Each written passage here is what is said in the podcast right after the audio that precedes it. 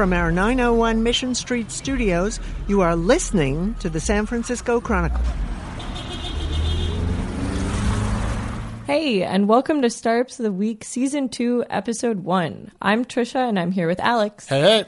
And coming up this week, we're talking about a 30 million funding round, an acquisition where Fitbit went shopping, and what happens after a CEO is ousted over a sexual harassment scandal.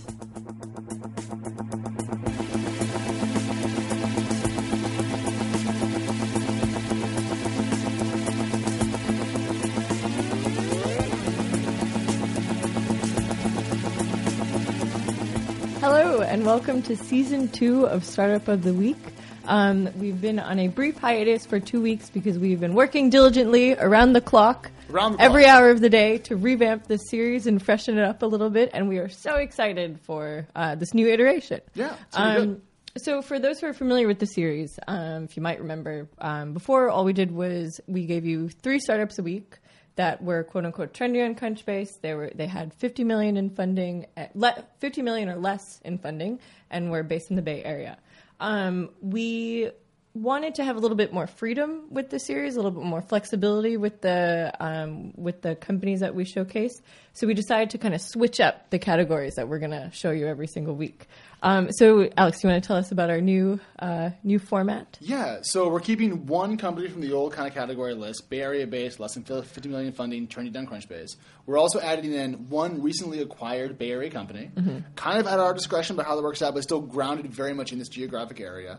And then also one bigger round. So one thing that we saw in the previous series is often a company would be just outside of our reach compared with our old uh, criteria, and that would be limiting. We really want to talk about it, but we Yeah, couldn't. yeah. So we've kind of opened up those gates, and now each week we'll bring you kind of one bigger round, a more mature company, maybe one you've heard of. Um, so one little company, one acquisition, one big interesting round Right. uh, to kind of spice things up, if you will, freshen things up. freshen maybe. things up. Yeah. Yeah, yeah.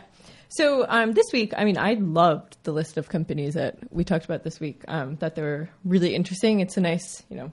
Um, nice change from It's what we were doing best before. in a while. Yeah, yeah. Best So welcome list. to season So two, Here we go. All right. So the first one um, that we're going to talk about, we've actually we actually featured in the old um, in the old series. Um, it's a company called HackerRank.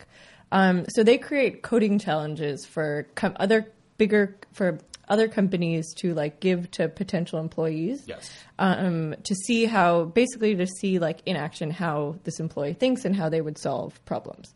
Um, it's geared towards obviously software developers. Right. So um, yeah, they've, they've I think they have like hundreds of, of clients or something that use this, and they use it either before an interview or during an interview. You know, it's up to them. But you can tailor it to your company. You can tailor it to your company. Yeah, yeah. So the idea is that like a resume doesn't exactly show you what exactly someone can do. Right. So this way, the company can create a challenge that um, maybe it's something that their company is trying to solve right now, and they would see what the potential employee could bring to the table that way. So essentially, your resume and maybe your GitHub profile are not fully demonstrative of Yeah. your ability to say like Objective C or C Sharp or whatever it is. Yeah. So if I'm like you know Alex Incorporated and I wanted to create some sort of like challenge for that new language I want to bring to my company, I could then have HackerRank tailor that, have my potential employee, uh, employees do it. Okay, I get this, Exactly. and I know why it's being funded. Yeah, so so they I should have said this in the beginning, but they fall into our category of big new funding round Yeah. this week. So they got thirty million in thirty million in funding in their Series C.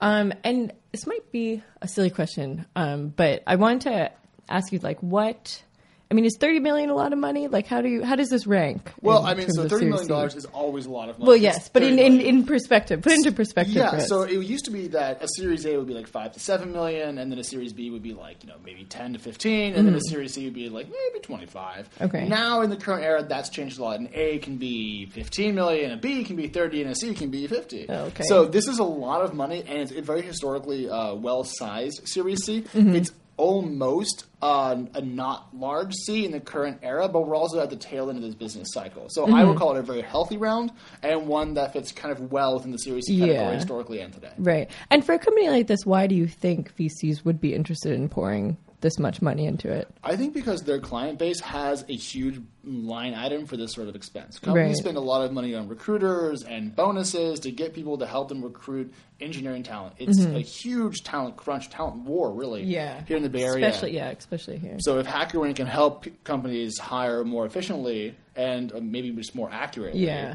limiting churn in employees after they hire them, that's they're going to pay for it. And so the business model here isn't that hard to grasp if you're a VC putting money into it. They don't have to invent a category to spend; they just have to Right. tap into one that already exists. Right, right. Interesting.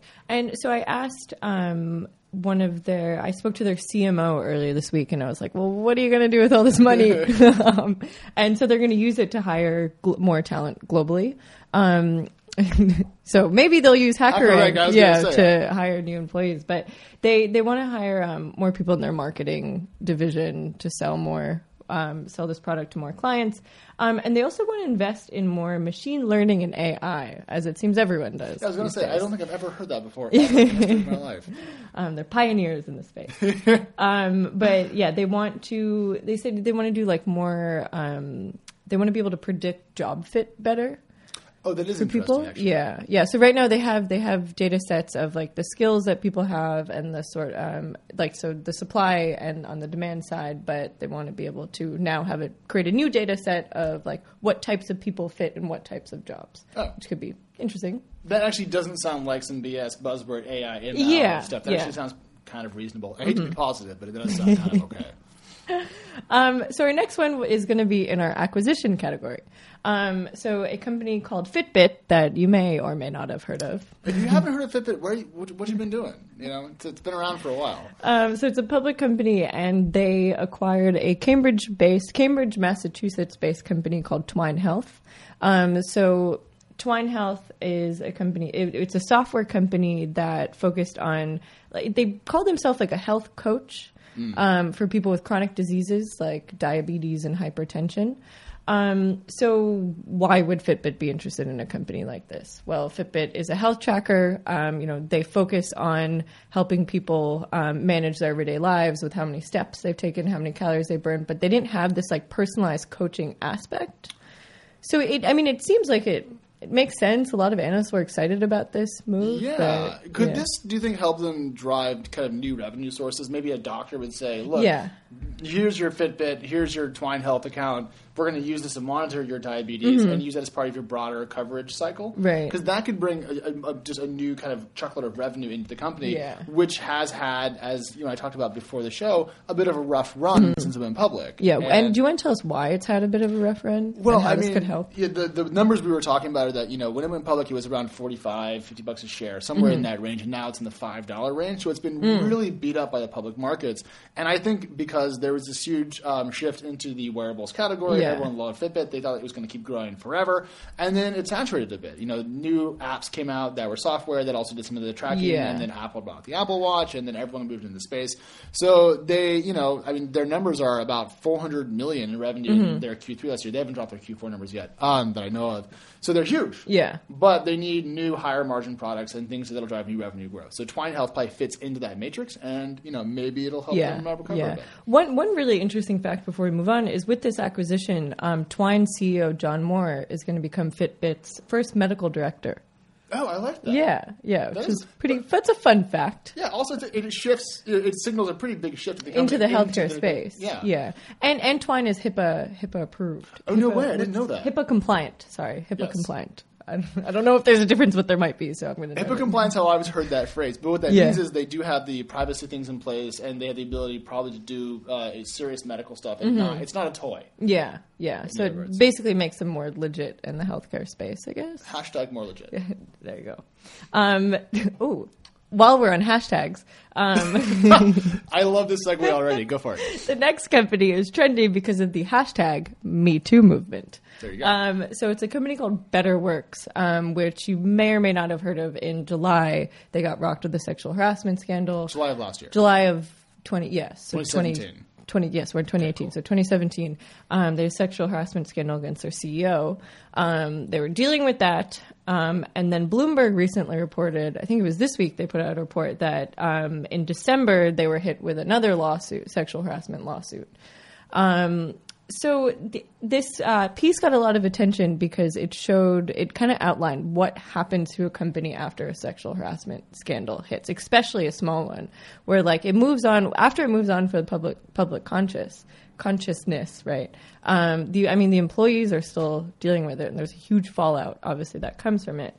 Um, so do you want to tell us a little bit about like what has happened to BetterWorks? Yeah, I'm just gonna I'm gonna read. Is kind of a new thing for us on the show. But I'm just gonna kind of quote this because I think it, it does a great job and better Yeah. than I can do uh, in the same amount of words. So, quote uh, from the Bloomberg piece that we mentioned: um, fundraising efforts were derailed. A dozen customers severed business relationships with the startup, which makes human resources software. Irony alert. The events also torpedoed plans by Penguin Random House to publish a book co-written by Duggan, the now former CEO, and John Doerr, a prominent VC at Kleiner Perkins uh, and a director at BetterWorks. So this is fundraising off the rails, customers lost, PR things messed up. I mean, Yeah. this is not uh, just a press cycle that blew over. This hit them in every single possible Right, way. And I think you're totally right. We don't hear about that. Yeah. We just hear like, oh, you know, Billy Bob got fired from XYZ. But And- what happens and then You and I forget about it by by lunch because there's another one that comes out. But Yeah. this is just a lasting Yeah. impact and a material, you know, detriment to the, the, the value of the company. It hurt the investors Mm-hmm. and the also the employees who were not involved in the probably the scandal. Right. They're still just probably going dealing to work. with all this too. Yeah, Yeah. yeah. It's more comprehensive than I thought. Yes, definitely. Um, so yeah, they have 43 million in funding. And what was the funding? How much was the funding round that got derailed? About four, another 40 million. They I lost think out on. I, I think that was roughly the range. Yeah. So it was a big deal. Yeah. That's a lot of money. Pretty big deal. Anyways, on that note, um, that happy note, um, that's all we have for this week.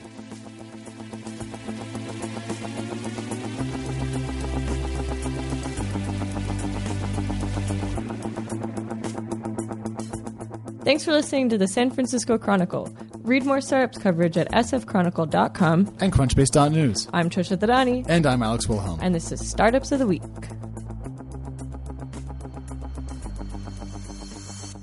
You've been listening to the San Francisco Chronicle. Our executive producer is Fernando Diaz, our editor in chief is Audrey Cooper, and our producers are Peter Hartlaub, Brittany Shell, and Claire Varelos. The music you just heard is Botfest by Alex Vaughn. If you like what you heard, good news, there's more! Listen to Chronicle podcasts and get bonus content at sfchronicle.com slash podcast or subscribe to iTunes, Stitcher, or other streaming services.